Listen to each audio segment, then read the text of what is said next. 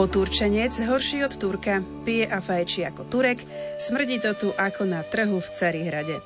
Mnohí z nás prepadli kúzlu tureckých telenoviel s menami hlavných postáv, ktoré znejú nesmierne exoticky.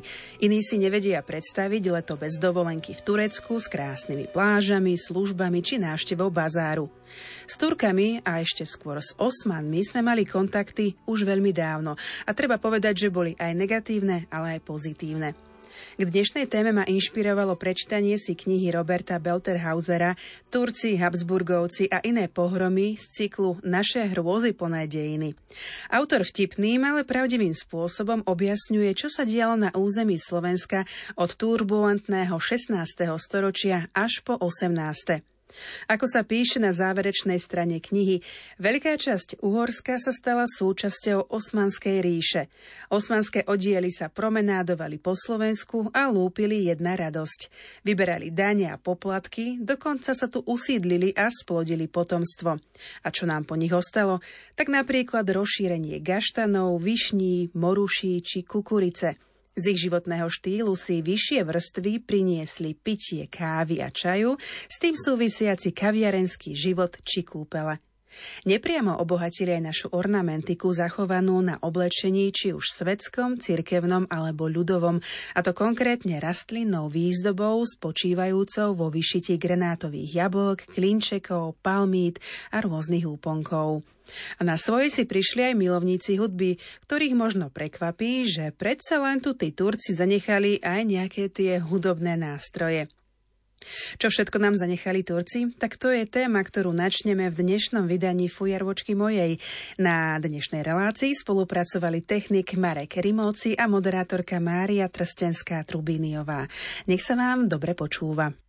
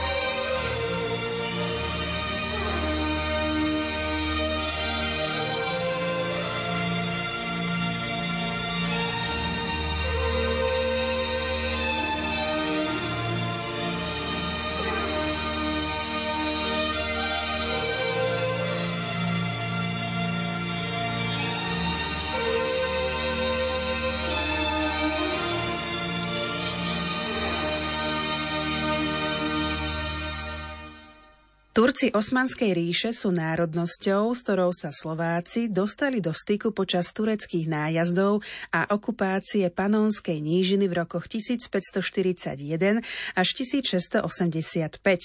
Vzhľadom na neprestajnú vojenskú konfrontáciu, veľké civilizačné a jazykové rozdiely, nebolo ich pôsobenie silné.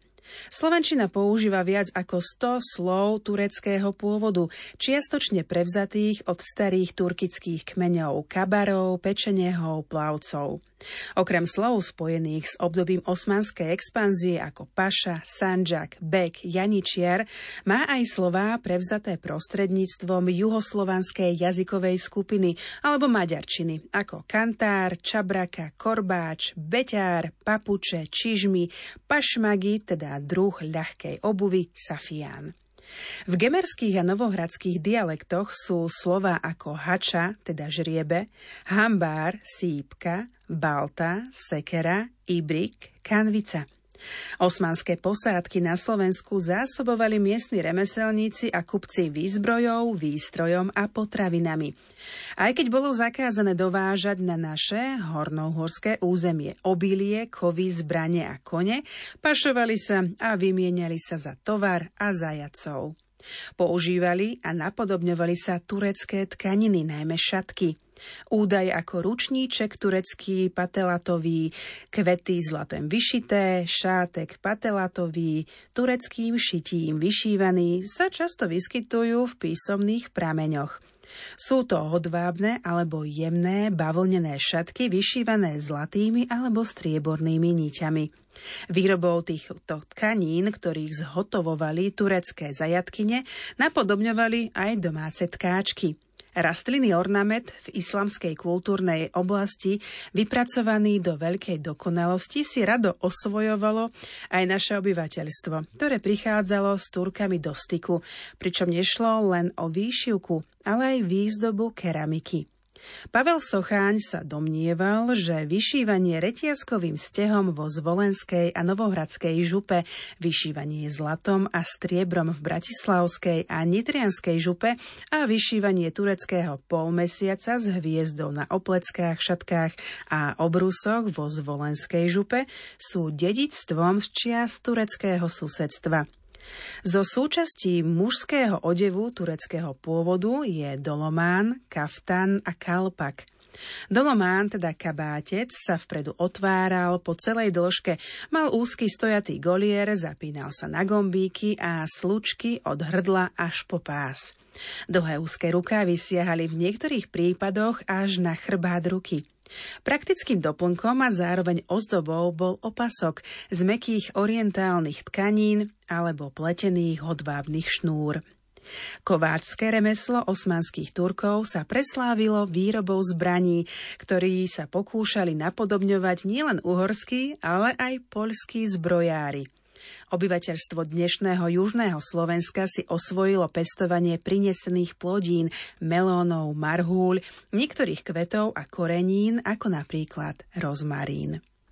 V hospodárskom živote sa vplyv Hosmanov prejavil aj používaním niektorých mier hmotnosti, dĺžky a dutých mier. Vo folklóre sa zase zachovali spomienky na Turkov v ľudových povestiach a baladách. Široko je rozšírený motív o zajatom chlapcovi, ktorý bol vychovaný za Janičiara a po strasti plnej ceste sa stretáva so svojou matkou. there.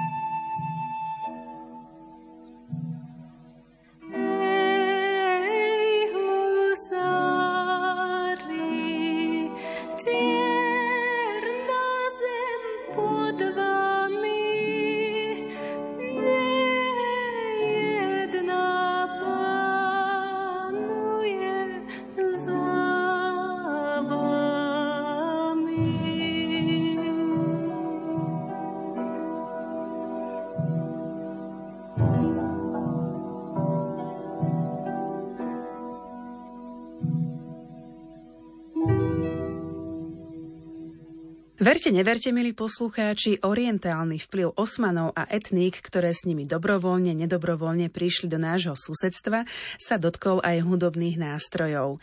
Najprv si však spravíme krátky exkurs do vývoja ľudovej hudby a čo na ňu vplývalo. Určite ste sa už stretli s výrazom igric. Igrici pôsobili v družinách veľkomoravských panovníkov, kniežat a stredovekých feudálov, o čom svedčí viacero dobových správ. V ľudovom prostredí účinkovali na jarmokoch a svadbách, kde zabávali obyvateľov tancom, spevom, hrou na hudobných nástrojoch a rozprávaním príbehov a historiek. Často vystupovali aj vo dvojici s tanečnicou. Aj keď nejestvujú priame písomné pramene, respektíve notové záznamy o ich hudbe, ktorá sa šírila ústnym podaním, predpokladá sa, že ich repertoár obsahoval epické, ľúbosné, ale aj satirické a pijanské piesne, pre ktoré boli perzekvovaní. Ladislav Lenk píše, že medzi najčastejšie pramene informácií o hudobných nástrojoch na Slovensku patria písomné historické pamiatky, literárno-umelecké pramene, ikonografické, muzeálne zbierky a živá prax. Pod pojmom hudobného nástroja rozumieme cieľavedomé, upravené, skonštruované a za účelom hudobnej reprodukcie použité tónové a rytmické nástroje – za ľudové hudobné nástroje považujeme tie, ktoré si vlastnoručne zhotovil dedinský ľud. Medzi najzákladnejšie rozdelenie hudobných nástrojov považujeme triedenie François Gevarta, a to na chordofóny, napríklad husle, aerofóny, napríklad píšťaly, membranofóny, bubny a autofóny. Prirodzene viacerí odborníci rozdelili hudobné nástroje rôzne. Na Slovensku boli najrozšírenejšie hudobné nástroje ako gajdy, píšťaly, bubny, husle rôznych veľkostí, neskôr prišli do módy cymbaly, kontrabasy, klarinety, akordeony či heligónky. Na rozšírenie hudobných nástrojov malo vplyv aj vojenské prostredie a stretnutie sa s inými etnikami, Osmani boli známi napríklad tým, že počas vojenských výprav nechýbala ani vojenská kapela. Tu mali možnosť naživo vidieť a počuť vojaci a obyvatelia Viedne počas obliehania v roku 1683. S rôznymi typmi píšťal sa stretávali aj obyvatelia južného Slovenska počas tureckého susedstva. V zborníku gotickej cesty z roku 2020 autorka Helena Markusková píše, že osmanská hudba a hudobné nástroje sú oblasťou, na ktorú historický výskum upriamil svoju pozornosť len nedávno.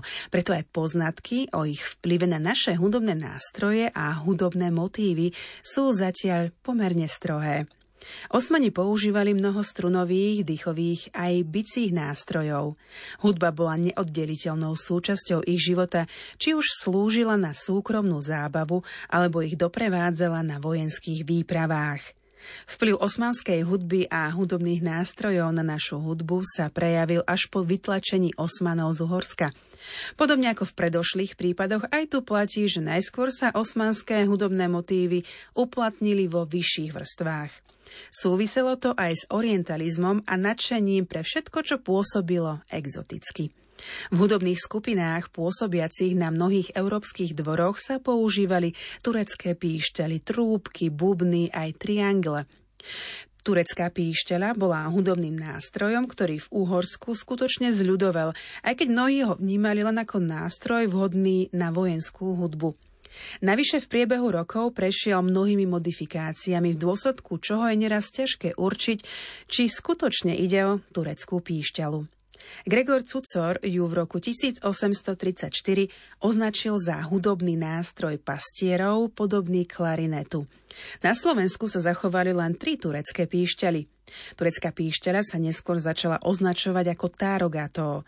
Odborníci v tejto téme dodnes nie sú jednotní. Podľa niektorých existujú dva druhy tárogato. Staršie vychádza z tureckej píšťaly a v podstate môžeme povedať, že oba názvy označujú ten istý hudobný nástroj. Novšie tarogato vytvoril v roku 1861 Andráš Suk, ktorý ho priblížil hoboju a klarinetu. Ale poďme späť k tomu, kde sa na Slovensku zachovali turecké píšťaly. Dve sa nachádzajú v Gemerskom malohonskom múzeu v Rimavskej sobote. Podľa povesti ich obyvatelia Rimavskej soboty dostali do daru od Bega za záchranu života a keď na ne zahrali, osmani ich neobťažovali. Tento príbeh môžeme samozrejme zaradiť do kategórie legend. Turecké píšťaly sa v Rimavskej sobote využívali pre svoj typický prenikavý zvuk a do roku 1835 sa z nich každé 4 hodiny pískalo z kostolnej veže. Tretia turecká píšťala sa nachádza v Nitre, dedila sa v rodine Ligačovcov, ktorí na nej aj hrávali.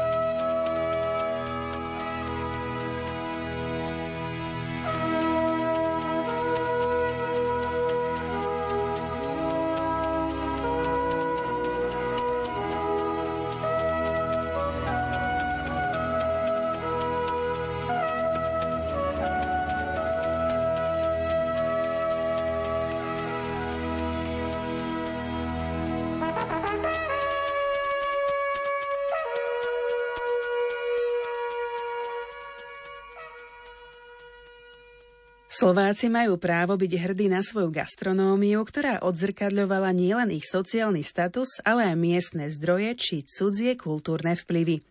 Pôvodne boli najrozšírenejšie jedlá našich predkov pražma, teda zrná pripražené nad ohňom, chlieb a kaša, ktorú varili a ochucovali na rôzne spôsoby.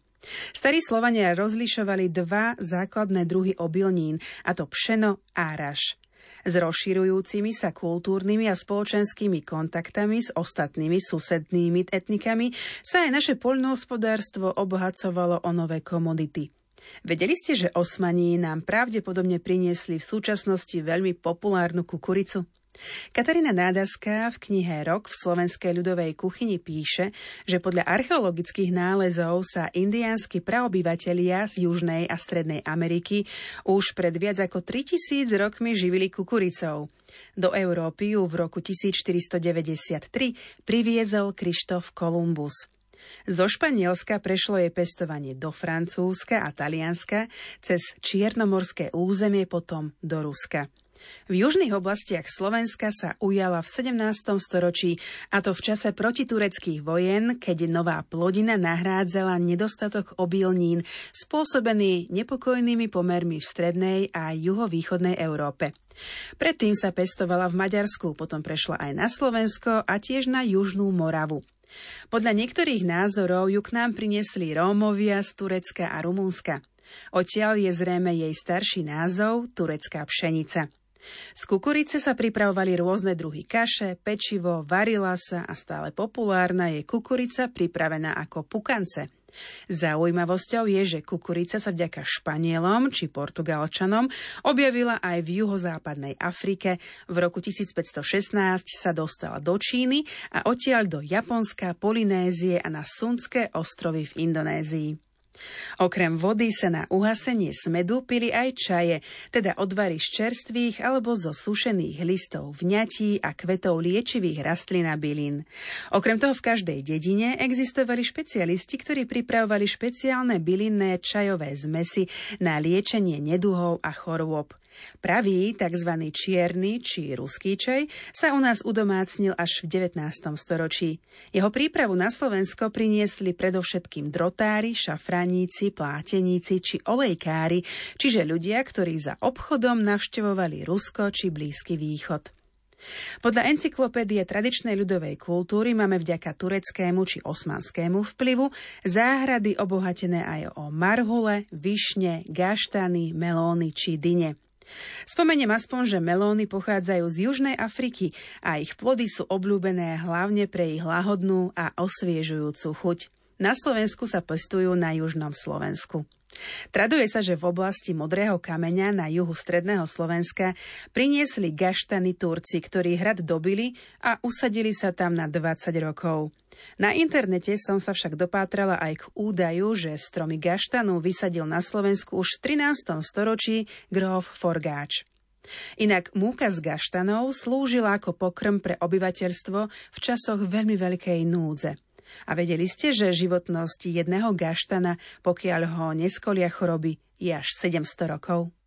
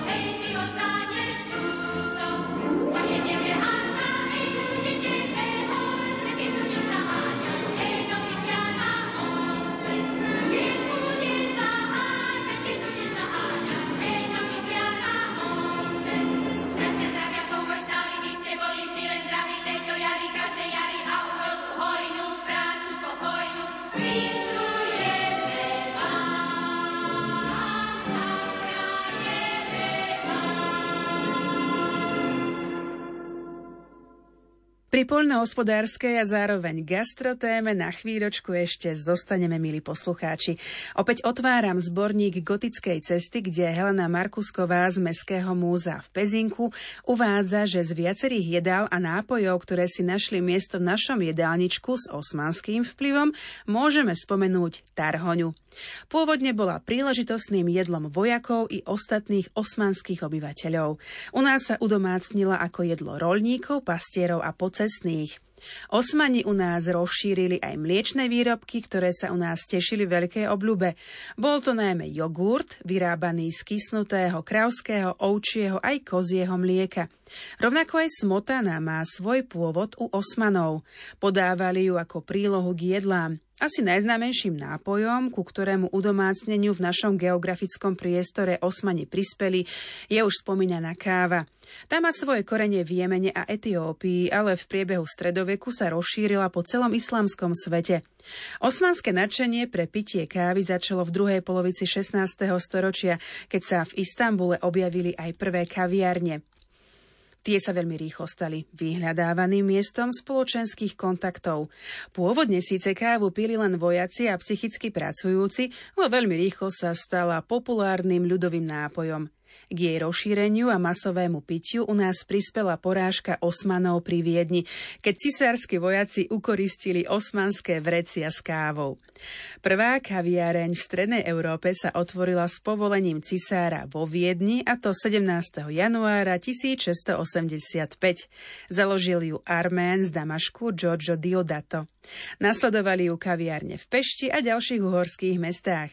Káva ako luxusný a drahý tovar bola spočiatku iba nápojom šľachty a bohatého mešťanstva, dokonca sa predávala v lekárniach ako cenný liek. Pre nižšie vrstvy bola dlho nedostupnou požívatinou, čo viedlo k vyrábaniu je lacnejších a dostupnejších náhrad. Menej známym je osmanský chladený nápoj sorbet – Sorbet bol slávnostným nápojom, ktorým sa ponúkali hostia. Sorbet pili aj Osmania na podmanenom území, pričom ovocie na jeho prípravu si prinášali z rôznych kútov Osmanskej ríše. Rozšíril sa aj u nás a vyskytoval sa v dvoch verziách.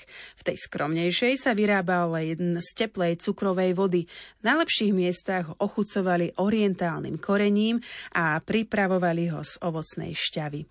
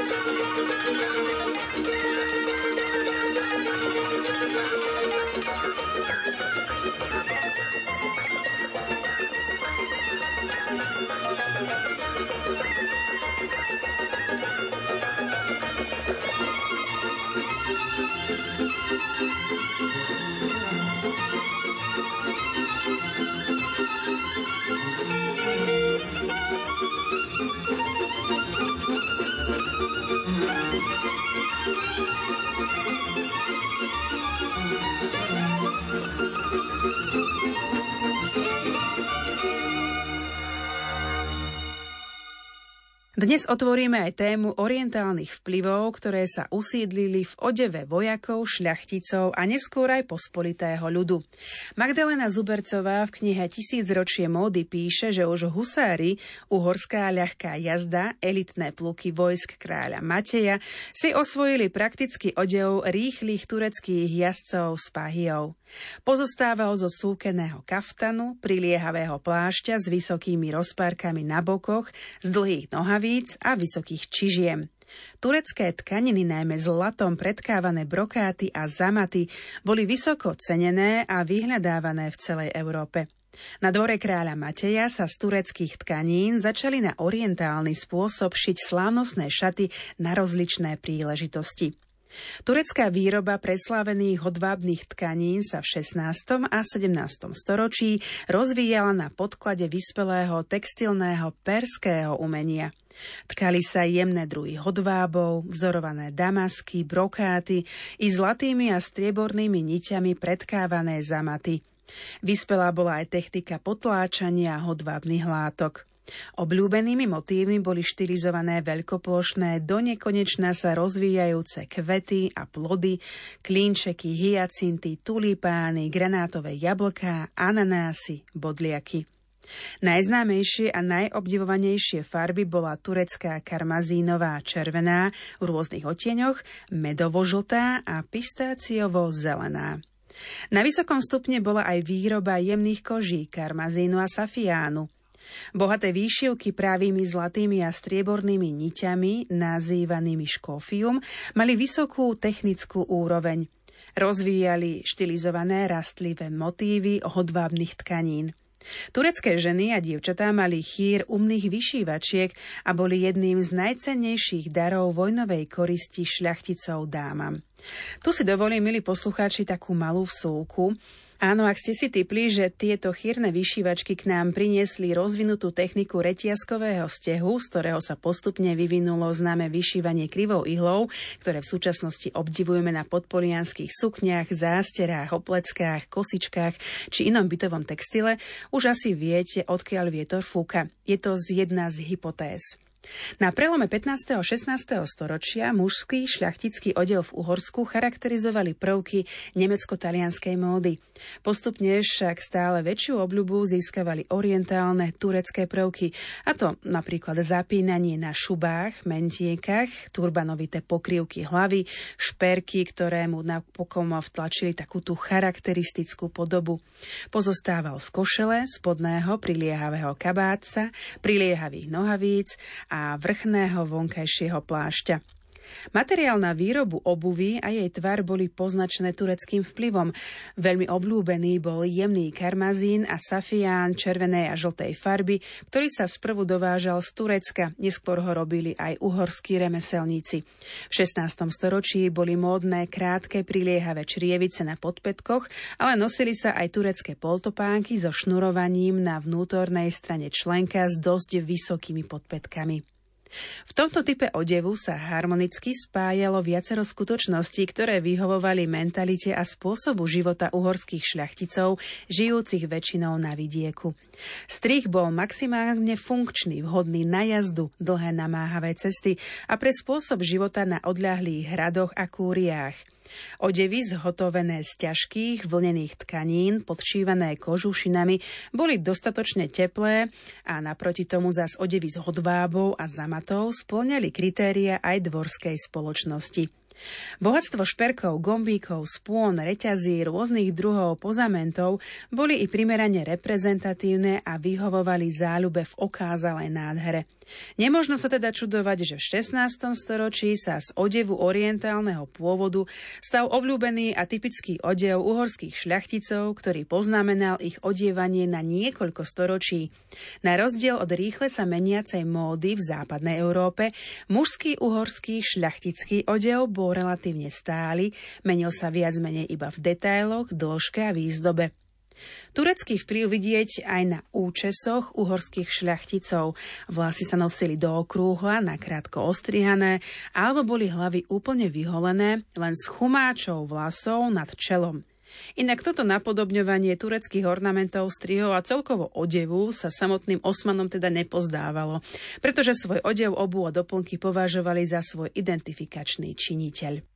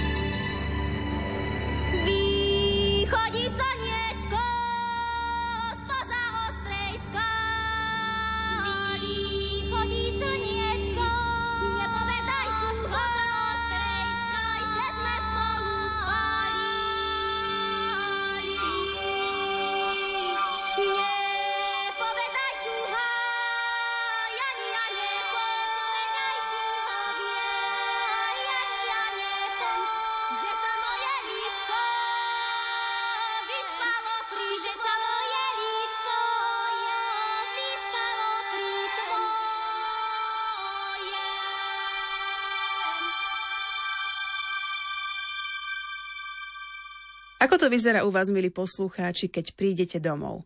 Vyzujete sa, obujete si papuče a prejdete sa po koberci? No už aj toto je osmanským dedictvom. Koberec nikdy nebol v osmanskej ríši len umeleckým dielom, ale aj jedným z predmetov každodennej potreby. Koberce sa nachádzali v mešitách, kde boli nevyhnutné kvôli rituálom spojeným s modlitbami. Koberce slúžili aj na meké a farebné pokrytie podlahy. Na kobercoch pokrytých matracmi a s vankúšmi sa jedlo, spalo a prijímali sa aj návštevy. Osmani k nám priniesli aj papuče. Tie predstavovali nevyhnutný doplnok ich života. Nosili ich ženy ako pohodlnú domácu obuv, keďže väčšinu času trávili doma, ale aj muži, aby neničili koberce, ktoré sa nachádzali v každej izbe. Boli aj veľmi praktické, dali sa ľahko vyzuť, čo bolo dôležité pri rituálnom umývaní nôh pred modlitbami. Papuče si osmane najprv nechávali na podmanené územie dovážať, ale neskôr sa vyrábali aj tu. Música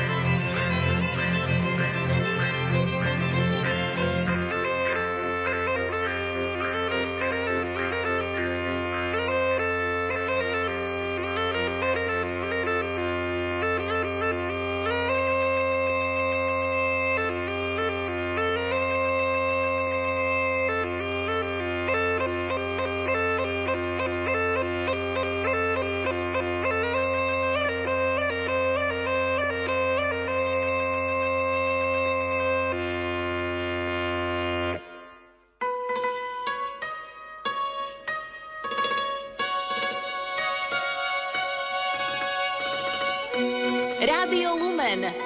Rádio s príchuťou folklóru.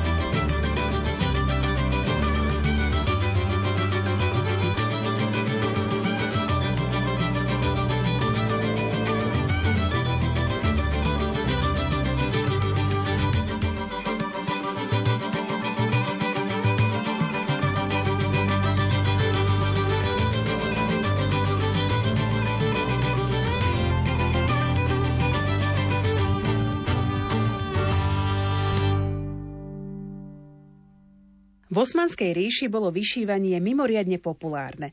Rastlinné ornamenty, ktoré sa na výšivkách používali, doviedli Osmani do dokonalosti. Vzory tvorili asymetrické stonky exotických kvetov, ktoré vytvárali štilizované ornamenty. K najčastejším kvetinovým motívom patrili rúža, karafiát, sasanka, mučenka a hlavne tulipán. Inšpiráciou im boli aj prvky z Číny a Perzie. Tulipán je okrasná rastlina s kalichovitým kvetom. V Európe sa udomácnila prostredníctvom tureckých vplyvov v 16. storočí. Móda pestovať tulipány prepukla najmä v Holandsku a bola príznačná pre 17.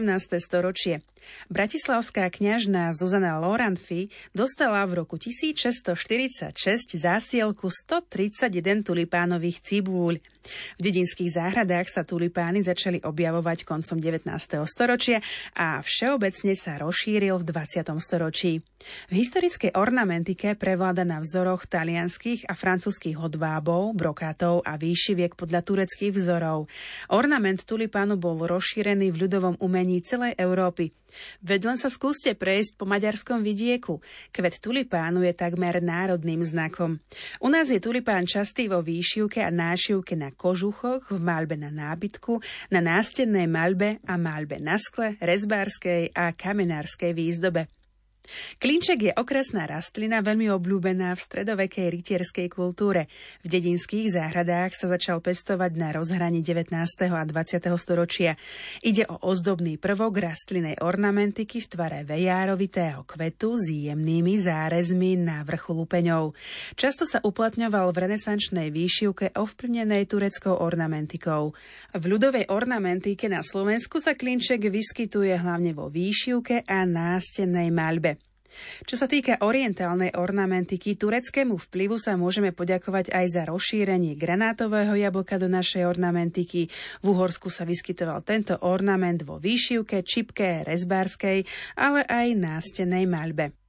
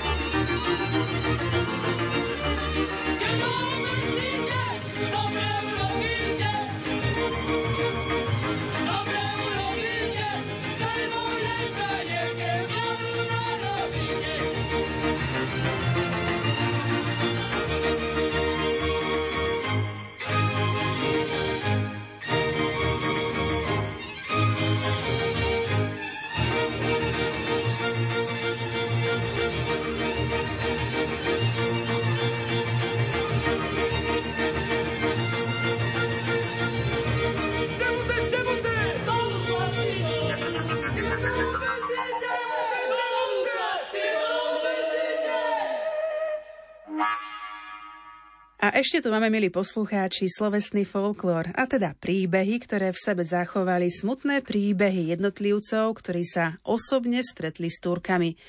Určite poznáte príbeh Galka zo Zvolenskej Slatiny, ktorý kolaboroval s Turkami, odnášal im slovenských ľudí.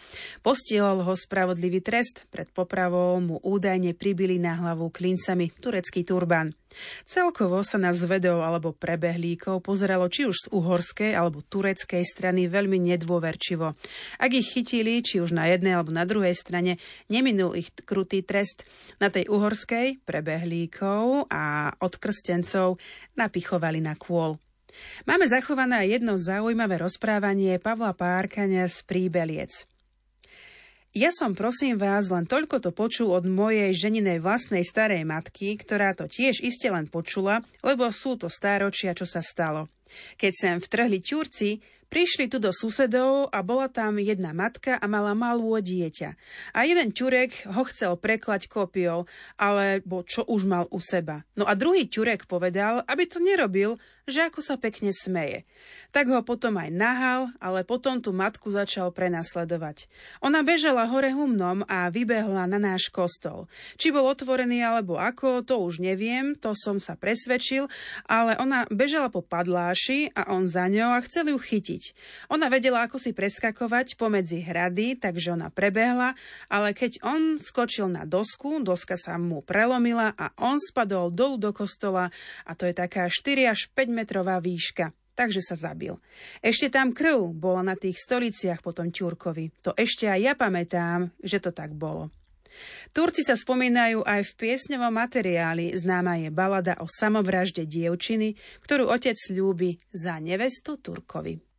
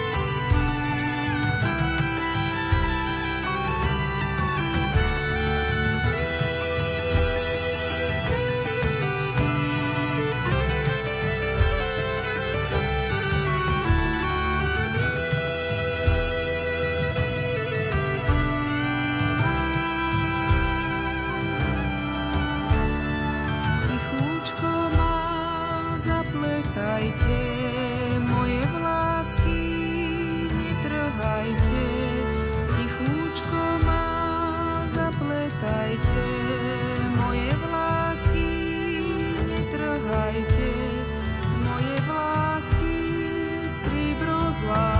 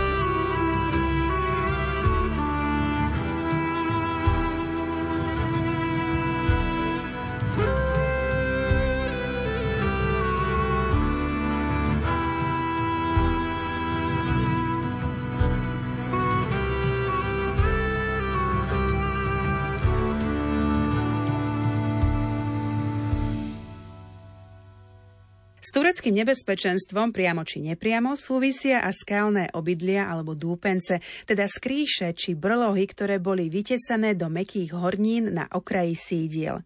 Jednou z hypotéz ich vzniku a používania je aj turecké nebezpečenstvo, a teda, že sa obyvatelia so svojím hnutelným majetkom ukrývali práve v nich. Najstaršie informácie o ich existencii pochádzajú z polovice 18. storočia.